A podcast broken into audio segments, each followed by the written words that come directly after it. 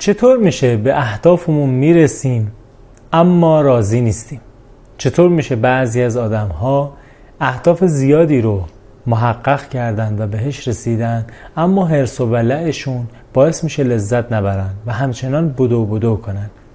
و چطوری جلوی این رو بگیریم؟ سلام. امروز تمرین شماره 47 از دوره 91 روز است. بخشی از مدیریت زمان میشه برنامه ریزی بخشی از برنامه ریزی میشه هدف گذاری هدف گذاری هم قواعد و ویژگی های خاصی داره. چند تا ویژگی نداریم که حتما به اینا رو یاد بگیریم. اما چند تا نکته وجود داره که اگر اینا رعایت بکنیم حس و حال بهتری خواهیم داشت از طی کردن مسیر از رسیدن به اهداف. از اینکه یک هدف رو به دست میاریم و تیکش رو می‌زنیم حالمون خوب باشه. به اندازه کافی ازش لذت ببریم. امروز می‌خوام درباره این صحبت بکنم که شما یه هدفی رو که می‌خوای برای خودت در نظر بگیری و پیدا کشفش بکنی خورده خورده هدف یعنی به اهداف خورده خورده تعریفش کن.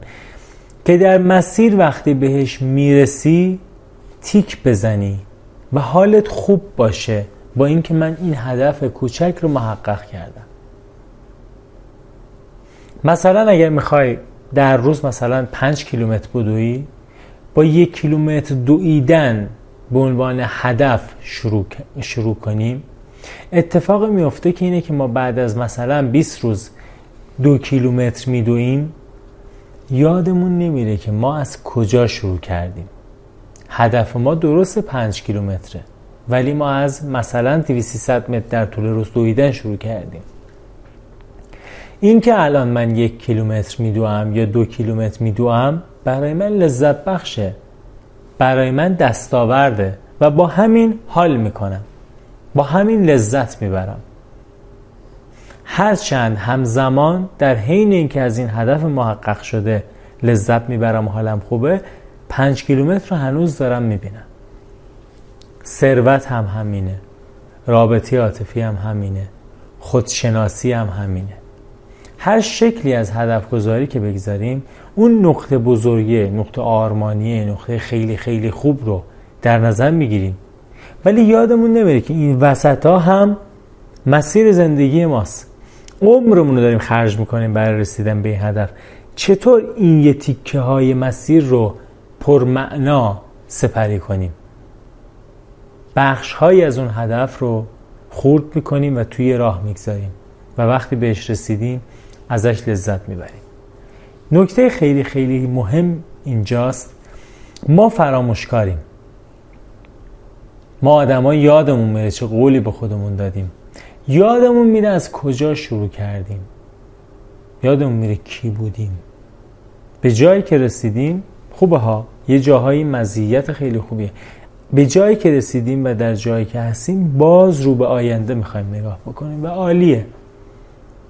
اما اگر فراموش کنیم که بودیم و چه هستیم به هر چیزی که برسیم احساس خوشایندی نخواهیم داشت. حتی احتمالا به اون اهداف بزرگه. برای همین پیشنهاد می‌کنم. هر مسیر رو که می‌خواید شروع بکنید بنویسید. من مثلا هدف یک ماه بعدم چیه دو ماه بعدم چیه سه ماه بعدم چیه که وقتی اینو رسیدی بهش یادت نره که این هدف بود زمانی برای تو. و الان حالشو ببر. هرچند که داری برای بزرگن تلاش می‌کنی.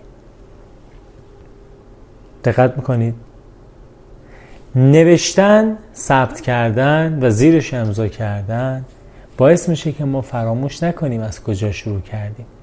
مثلا اگه شما می‌خواین درآمد فرض دو میلیون تومانی خودتون رو به ماهی سی میلیون تومن ارتقا بدید شما ده میلیون تومن وقتی تیک می‌خوره باید خیلی باهاش حالت خوب باشه.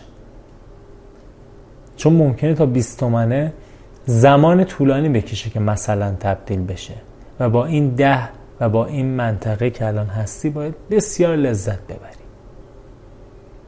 فن لذت بردن از آنچه که هستیم بسیار بسیار مهمتر از اینه که ما خیلی زور بزنیم و اهداف بسیار محققی رو بسیار بزرگی رو محقق کنیم.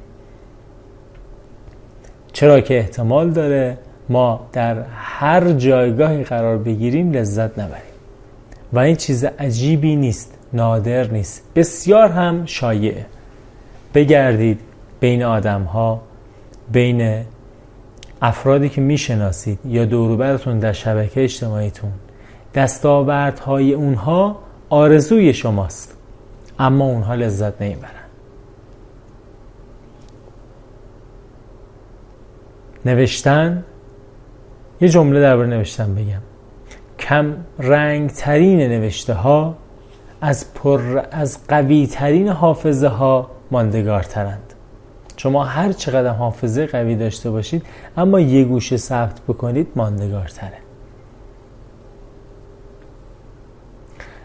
امیدوارم در مسیر رسیدن به اهداف خودتون خیلی کوشا باشید اما فن لذت بردن از مسیر زندگی رو هم داشته باشید.